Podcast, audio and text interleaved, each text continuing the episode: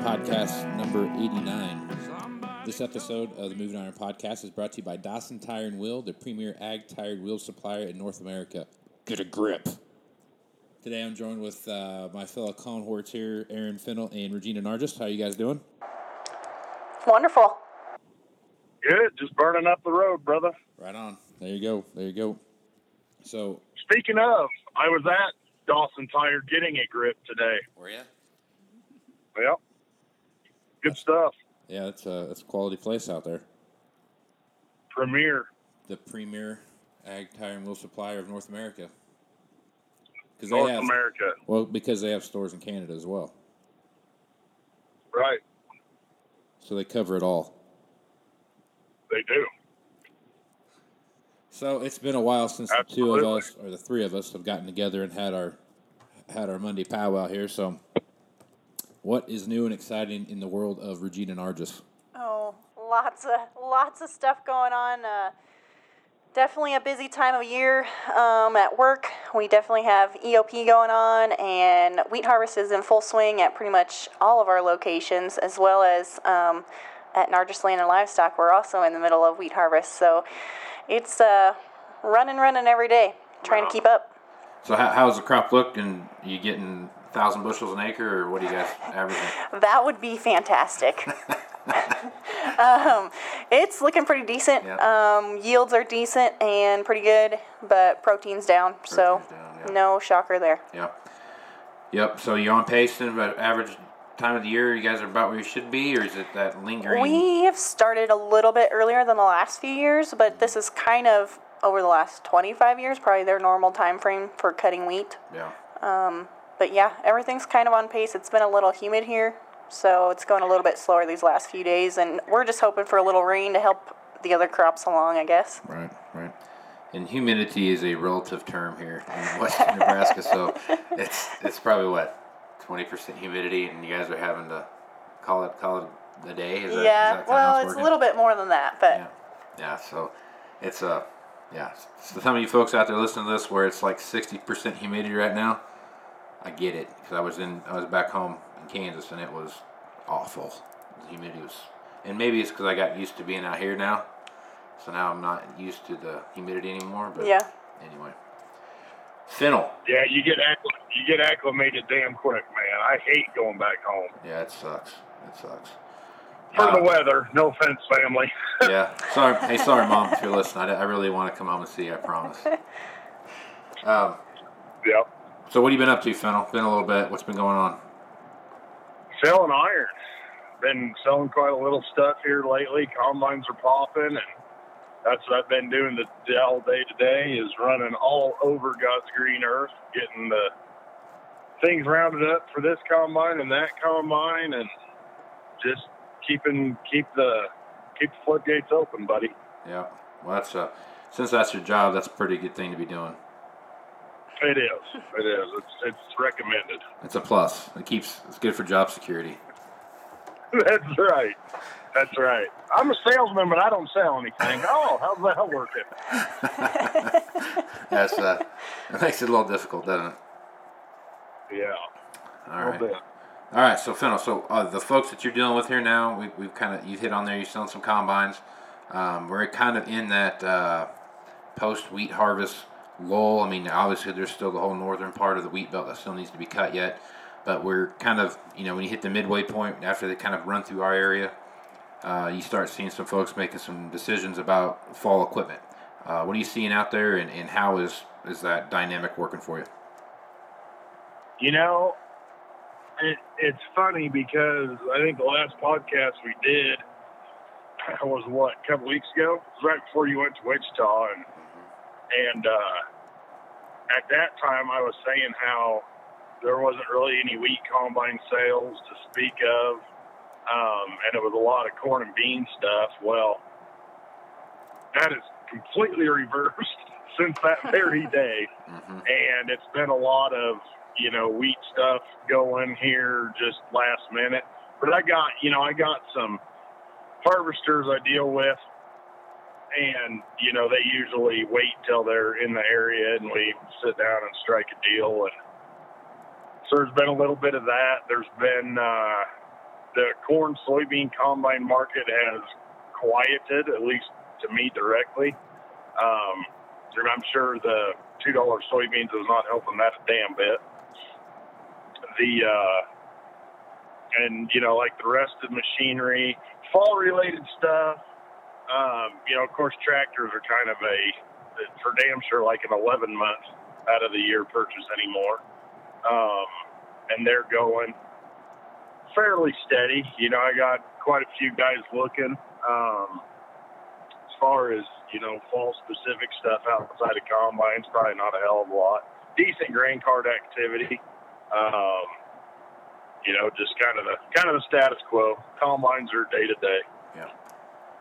What have you seen anything? I've, and, I've, and the reason I'm asking is because I've looked at a couple tillage pieces here of late, that have, and it's kind of an abnormal time of the year to look at tillage.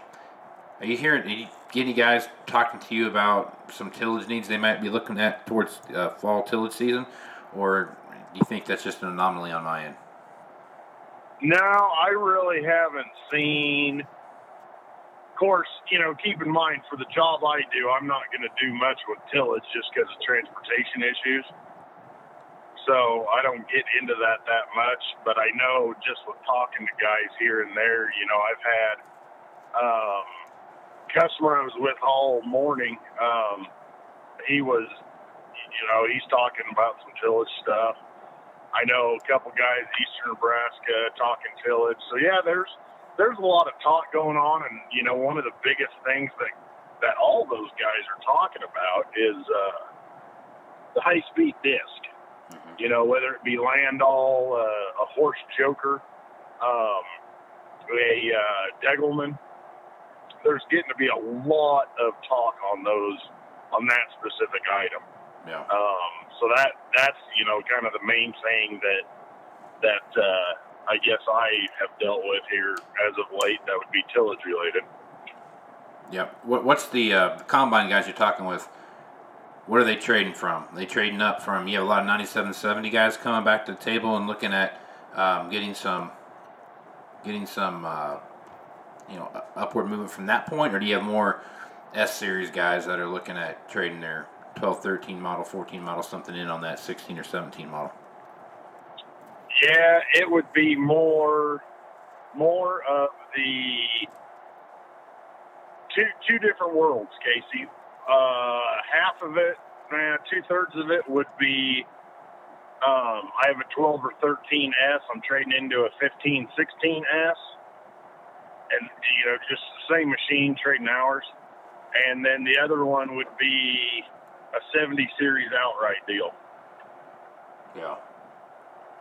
Yeah.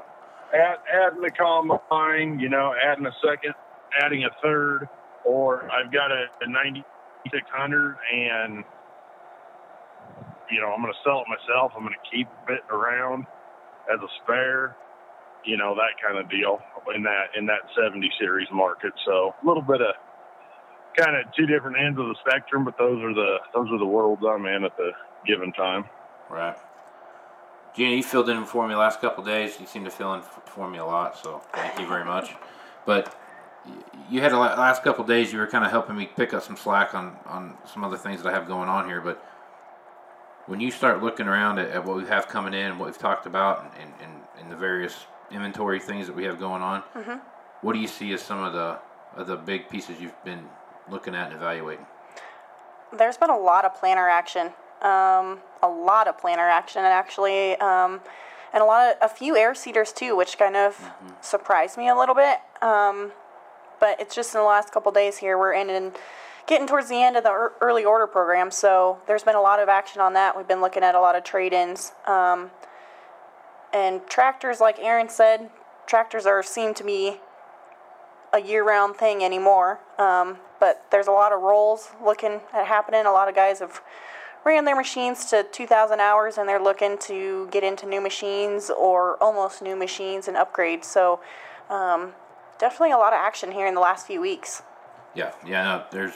I was surprised more by the number of air seeders that we've looked at than we have planters. Um, we I looked at. I think we've looked at a lot more planters than I was anticipating that we'd look at. So that's a good thing. Um, but I think back to what we've had earlier conversations about on this podcast has been a lot of, you know, guys are buying because they have to, not because they want to. And Yep. how, how many pla- how many air seeders have we looked at that had twenty thousand plus?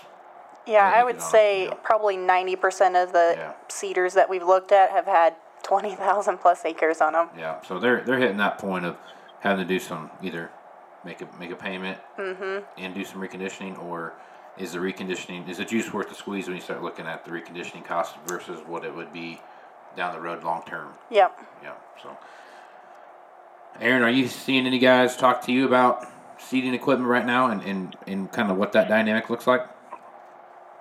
Planners. Planners. I've got guys who not necessarily putting an order in, but the whole here's exactly what I want in a used planner. I know they're starting to trickle in, so you know what you have, and if you have this, let me know immediately. Yeah. No, I, th- I agree. I think So there's a little bit of that. Yep, that, that was the. Uh, that's kind of the consensus that I'm seeing too, uh, across the board on that as well. I mean, I think a lot of that um, overall, kind of the overarching kind of theme there is again, do I rebuild what I have, or is it and get the good out of it again, or do I look at some other technology? Right. Yeah, I. You're exactly right. What What's your take on this right here? All right, so we're looking at um, a lot of precision stuff has been added to planners here of late, right? Every time you turn around, you see that, and I am starting to have a little bit of concern of what that stuff's going to be worth on the on the backside. Whereas, like, because it's not a a factory option, it's just another setup, you know, and is a setup uh, like any other thing on a planner. If it's not the setup the guy wants, is he will is it worth it to him to, to go out and buy that piece and give that that money for that stuff? So, what's your take on that, Gina? I mean, what do you what do you think? How do you think the overall long term effects of used precision on planners is going to play out? Yeah, I'm a little bit nervous about it, um, just for the fact that that precision stuff, it all adds up pretty quickly, just like anything else does on a planner. And um, here in two, three years, when the guy's looking at maybe doing something different besides precision, um, or looking at upgrading, I'm a little bit nervous about what the value of that's going to be. I think it almost depreciates faster than anything else you're putting on your planner, honestly, because who knows what kind of technology we're going to have in two or three years on a planner. So, yeah, I'm a little bit nervous as to. I think that depreciation is probably going to add up pretty quickly on those precision parts. Yeah, I'm just interested because we don't have enough data yet to even have a have a real suspect of, of what that's going to look like and what that's going to feel like. But I, I look at it like any other fertilizer system that you'd have on something. Mm-hmm. I mean, there are different ways to set it up, and is that way that you set it up the way the next guy was going to want it? So I, I'm just kind of jury's still out on what that looks like. We might be over just being overly cautious for no reason, but I just have that concern a little bit. Yep. Fintel, what about you? What, what's your thoughts on that? Okay. I have a pretty hard, hard, hard line stance on this topic. All right. Bring it on, North Korea. Let's Shocker. right. Shocker, I know. Anything you put on a planner over and above what John Deere puts on that planner, or Agco or Case puts on that planner, as a farmer, as a smart business decision to your wallet, you count on getting no money ever back for that at trade in. As a dealer, I would not offer anything extra because you could offer, well, this guy twenty thousand extra because he's got a thirty thousand dollar fertilizer system on there. Okay, fine. The next guy buys it, he's gonna throw it. He wants nothing to do with it. He'll throw it on big iron, or it'll sit in the corner of the shed and eventually get thrown away. So that is my stance. As a dealer, You know, I that's wonderful if you have all this extra stuff on your planter. I get it.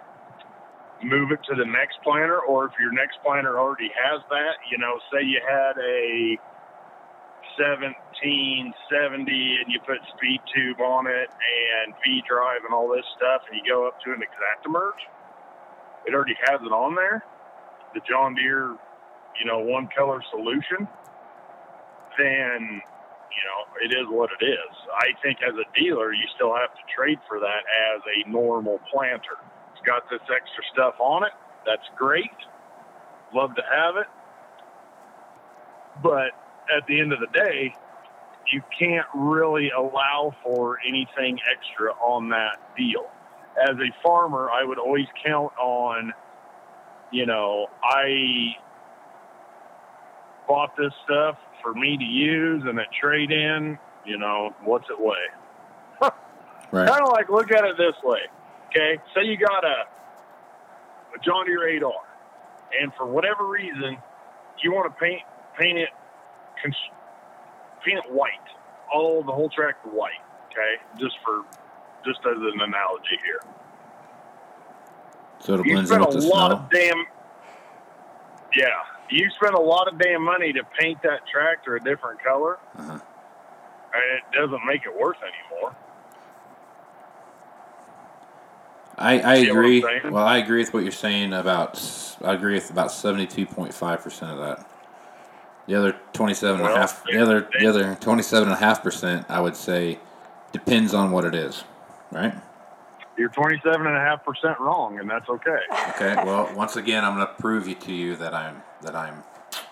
I got my shit together. Okay. So you ready for this? Here we go. Lay, lay, lay, lay it out there, Jocko. All right, here we go. take for our, take planters in our area for example, right? If they have a surefire Take pump, what? take planters in our area for example, okay? Okay. If they have a surefire fertilizer system on it, that's a surefire surefire pump, and they've got in furrow fertilization for the most part, that's a pretty common setup. Is that not? Right. Okay, so if it has that on there, the next guy around is probably going to have a similar setup that he's looking for something pretty close to that. Might not be exactly Right. 100%, but it's like 85 to 90% there, right? Now, the guy that comes in with the same setup with a shadow tracker, Orthman shadow tracker on the back, and it's got, you know, all this different stuff all over it, and he's got a, you know, $250,000 planter back when planters were 100,000 bucks when they bought it new that's when you start talking about whether or not the specs on that planner actually matter. The extra add-ons actually extra actually matter. God, the Modus can't talk. That's when you start thinking about what what is what. I- I- I- if it's something that you see pretty regular in your area, it's worth something. If it if it's not something you see pretty regular in your area, it's not worth anything. Just because it's a hermaphrodite at that point, and then you have to figure out what you're going to do with it. Yeah, I guess I would agree with that. I agree, and I agree with that about 72.5%. Okay. so the law, the law of averages were somewhere around 50%. Well, But yeah, you're you're right. That is that is all but commonplace in a big, not just here, but a big chunk of the world. You know, the Surefire doesn't just sell shit in Western Kansas and Western Nebraska and Eastern Colorado. I mean, you know, they're a big national company nowadays, and guys have them all over. Mm-hmm. And so that you know, that's going to be a pretty common thing, I guess then you get into if and if a guy's going in furrow, you want to use that example. A guy's going in furrow, he's putting down a very small gallonage, mm-hmm. so it's not a very big pump, which doesn't cost a hell of a lot to start with. Then you're splitting hairs on throwing extra money at it.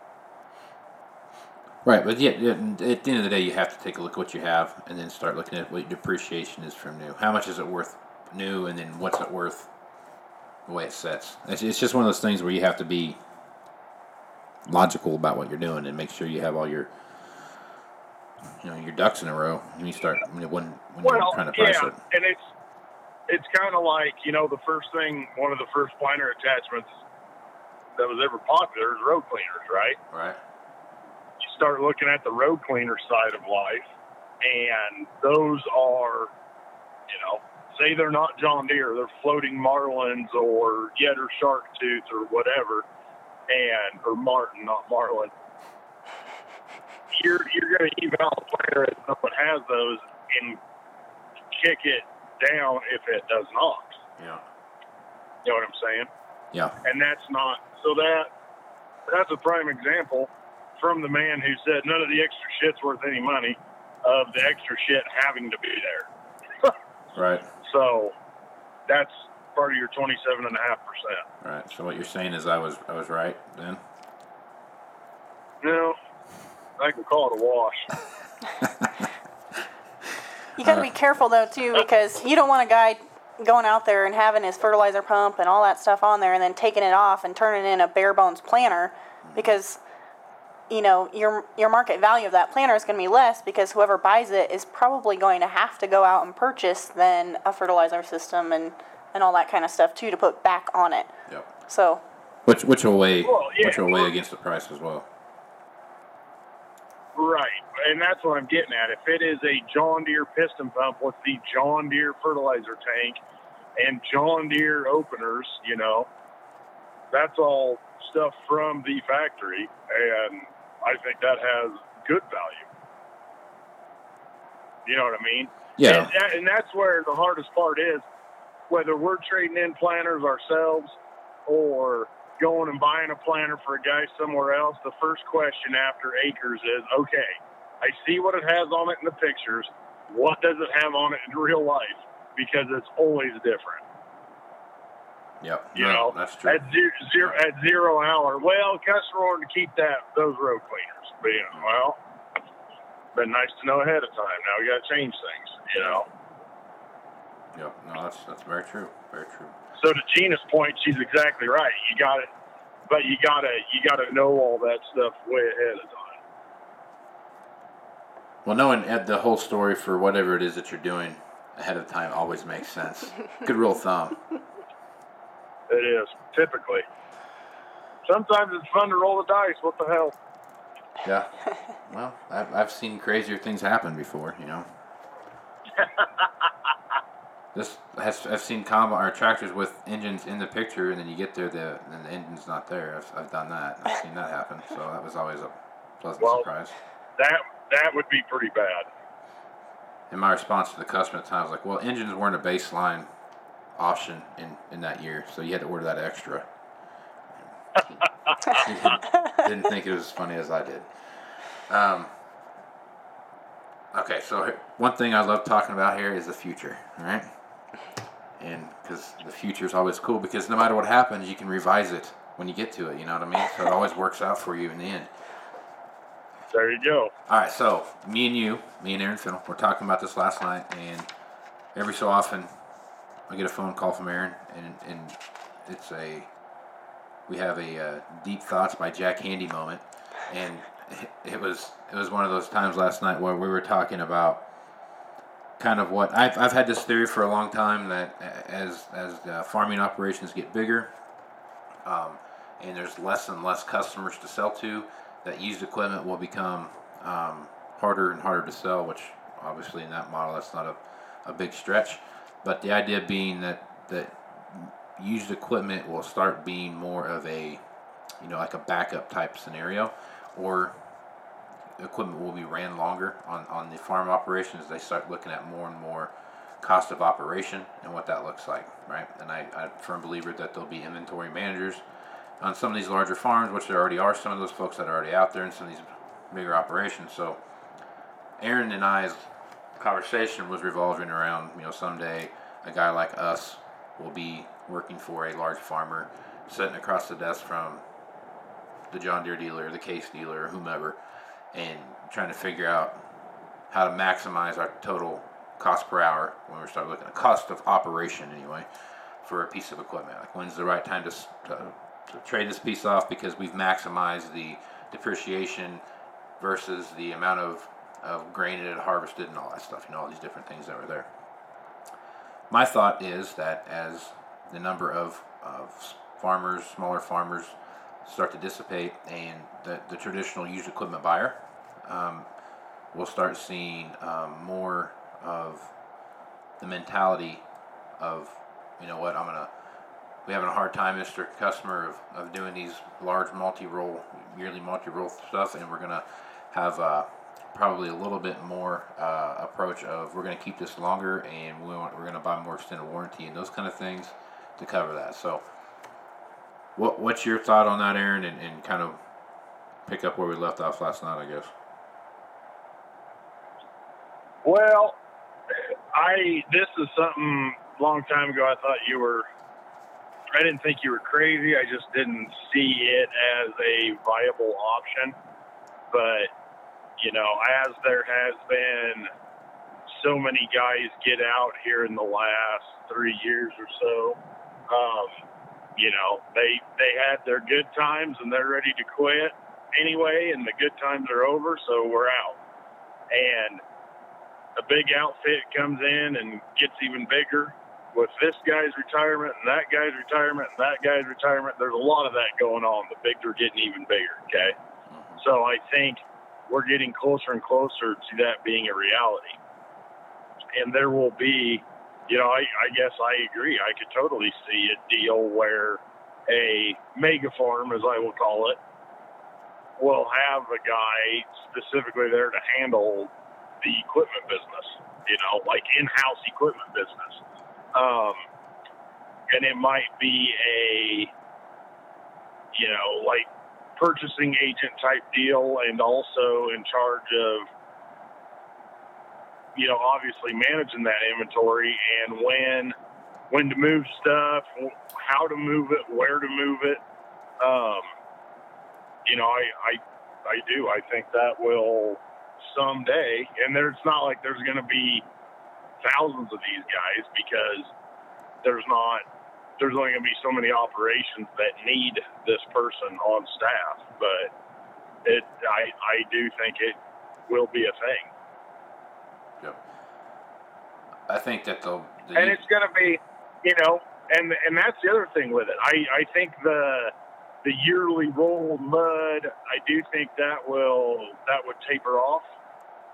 Um, just because of the as the what I think you see more, and you might argue with this, but what I think you see more and more as the bigs get bigger, it's the middle guy, the intermediate guy, Mhm. that phases out Right.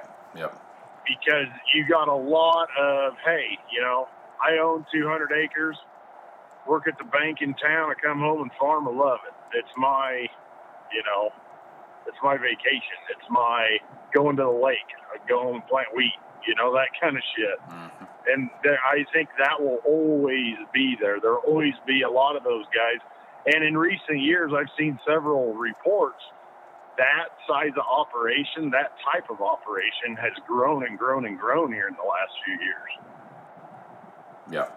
So, you know, I think you're always going to have, I think that'll grow. The bigs will get bigger. And the intermediate guys phase out. Well, when the intermediate guys phase out, is there's nowhere to go with the with the quote unquote mud trade in every year, right? Yeah, Makes it tough. So a dealer's not going to be super excited about doing it, and it'll become cost prohibitive for the farmer to do it. So that you know, that's just one more example of why that on staff equipment guy might you know might become a reality. Yeah, when I think of a, of of what that looks like and how, how that feels, um, to me, to me, there's a. Man, it's almost like uh, they they're they'll do going to do the exact same thing that we do. You know, they're going to buy, sell, look at equipment, decide when when is the time to sell it. Like like you know, like you just talked about, like a combine, for example. If you have your traditional farmer and, and, and they've got spring crops and fall crops, they're going to have you know, roughly 250 hours or so in, in wheat and 250 hours in the fall, and another 250 hours in wheat again next year. Well, that's that's 750 separator hours, right? Does that make sense Right. to sell to, to trade that piece off then, or does it make sense to go ahead and run it through the fall?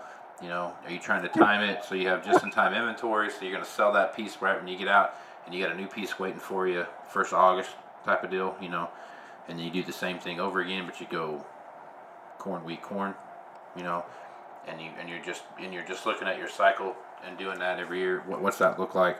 There's a lot of dynamics that play into that. So, what do you think, Gina? What's your take on that? Um, I look at this theory or um, idea is kind of similar to what's been going on in the construction indus- industry. Very much. Uh, Um, because Yeah. you know, if you look at items in the construction industry, you don't find loaders or whatever with 500 hours on them. You know, it's it's a lot higher hours. Um, and there's somebody that's actually physically managing those machines and when to trade them off. And you know, a lot of them, a lot of construction equipment goes straight to auction.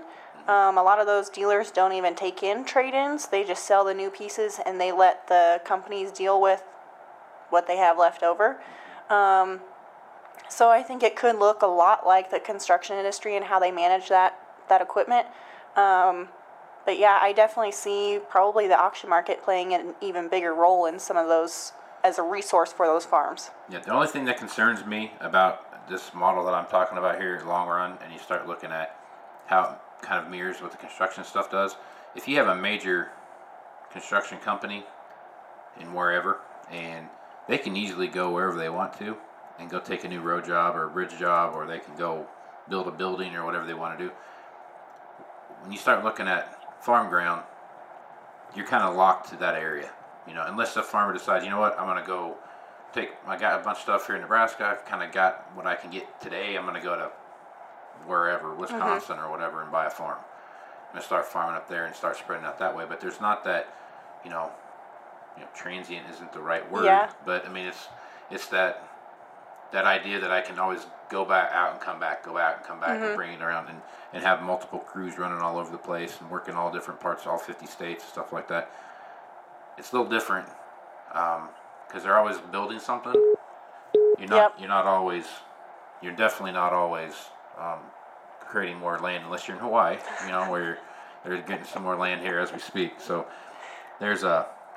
That's the only part of this that concerns me a little bit is, is what does that look like when, you know, I still think there's going to be what you call multiple unit discounts and those kind of things out there, but it's going to be more geared because you're going to have guys that are looking at, all right, so I've got five combines. Uh, I'm gonna I'm gonna run these three for X number of hours. I'm gonna kick number four out and then just keep one every year type of thing. Mm-hmm. Or, you know, I've got 15 tractors out here. I'm gonna take, you know, and, and I'm, they're made up of, you know, 150 horsepower and a and a 200 horsepower and then a you know 300 plus horsepower row crop tractor and then I got some four drives over here.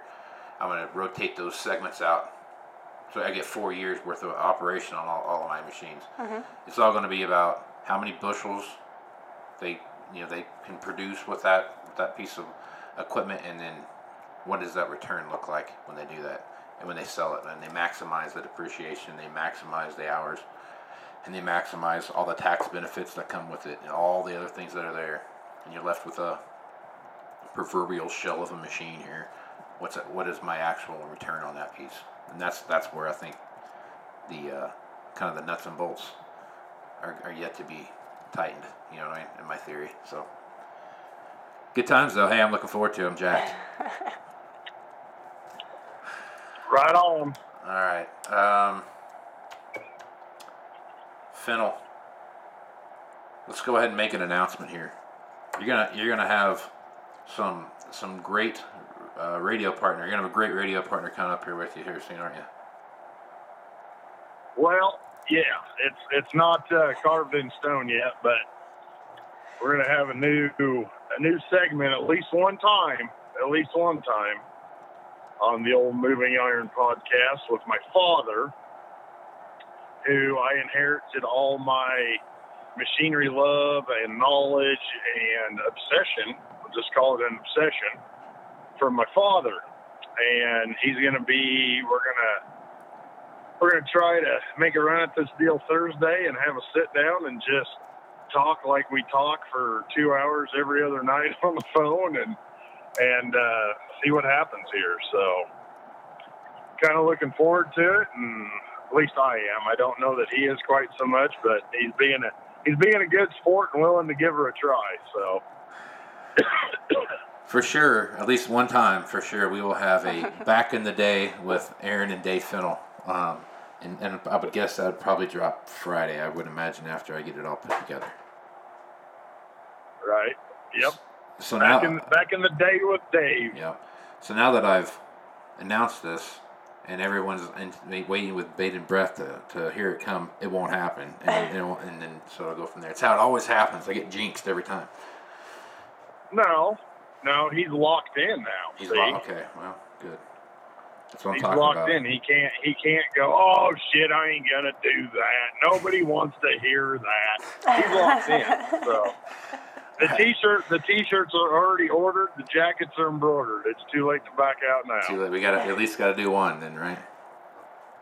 At least got to do one. All right. So I think we've uh, hammered this one pretty good. So, Gina, if they want to find you on the interwebs, out Um, cruising, how would they do that? Sure. They can find me on Twitter at RR Janousek, um, on Instagram and Facebook.